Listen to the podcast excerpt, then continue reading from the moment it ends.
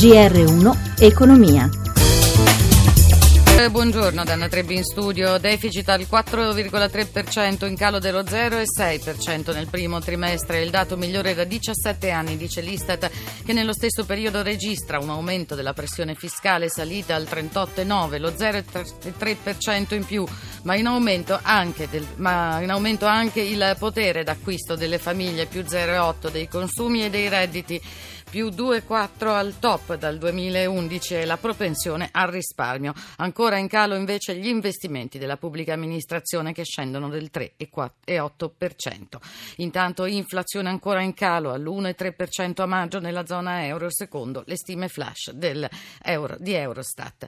Veniamo alle borse che si mantengono positive ma deboli nell'ultima seduta del mese, ci dice di tutto in diretta da Milano Michela Coricelli. Si migliora in questo istante il panorama panorama dei listini europei, anche Londra passa in territorio positivo, Milano guadagna lo 0,19, Londra 0,02, Francoforte lo 0,22 e Parigi fa qualcosa di più a più 0,43%. Rimane una certa incertezza, gli investitori temono nuove strette sulle politiche monetarie espansive sia della BCE sia della Federal Reserve. Per quanto riguarda Piazza Affari, oggi sotto i riflettori, dopo l'annuncio di riassetto c'è Unipol, il titolo Unipol guadagna l'1 1,8%, ha annunciato la creazione di una bad bank per crediti in sofferenza e invece Unipol Sai perde il 3,68%, in Unipol Sai si concentrerà tutto il comparto assicurativo del gruppo. Lo spread, il differenziale fra BTP italiano e Bund tedesco a 170 punti base, il rendimento dei nostri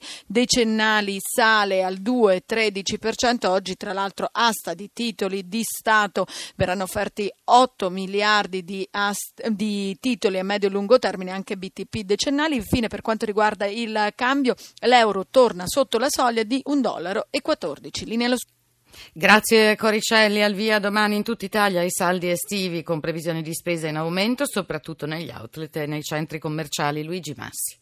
Data di partenza unica, durata variabile dai due mesi ai due mesi e mezzo con variazioni da città a città. Comunque anche se gli acquisti online hanno ormai ridotto l'importanza dei ribassi, le associazioni di categoria e dei consumatori vedono al rialzo, pur senza particolari esploit, la spesa per abbigliamento, calzature e accessori. Per Federconsumatori un timido accenno di ripresa con il 38% delle famiglie che spenderà intorno ai 120 euro per un giro d'affari di 1 miliardo e 100 milioni di euro. Consueto balletto di cifre perché secondo la Confcommercio le famiglie spenderanno di più, 340 euro, anche se con un atteggiamento da parte dei consumatori molto più selettivo che in passato, pochi capi sui quali magari si erano messi gli occhi in precedenza. In ogni caso, le vendite ribassate, dicono i piccoli commercianti, non bastano in alcuni casi a risollevare i bilanci di una stagione incerta. Per la Confesercenti la spesa media si attesterà a 200 euro con un aumento del 5% sull'anno scorso. I consigli antitruffa sono ormai noti, sull'oggetto in saldo deve essere sempre riportato il prezzo d'origine non scontato, la percentuale di sconto applicata e il prezzo finale. È meglio diffidare di negozi che annunciano sconti superiori al 60% e privilegiare i negozianti di fiducia.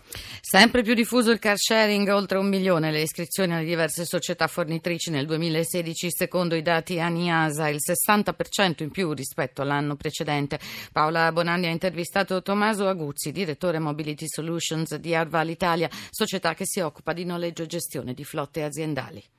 Si passa sempre di più da un concetto di possesso a uno di utilizzo dei beni e questa stessa tendenza si riflette anche nella, nella mobilità. Ed ecco perché il car sharing pubblico, quindi quello che ci permette di prendere un'auto solo per il tempo che ci, che ci serve, si sta diffondendo sempre di più. E oggi, secondo i dati forniti dalla NIASA, il car sharing ha raggiunto circa un milione di iscrizioni, metà di questi sono attivi e Milano e Roma sono l'80% di questo business. Ma quali sono i limiti e le difficoltà che possono ostacolare la diffusione del car sharing in Italia? Oggi il car sharing è diffuso principalmente in grandi città, mentre fatica ad essere sostenibile per gli operatori in piccoli centri o in periferie.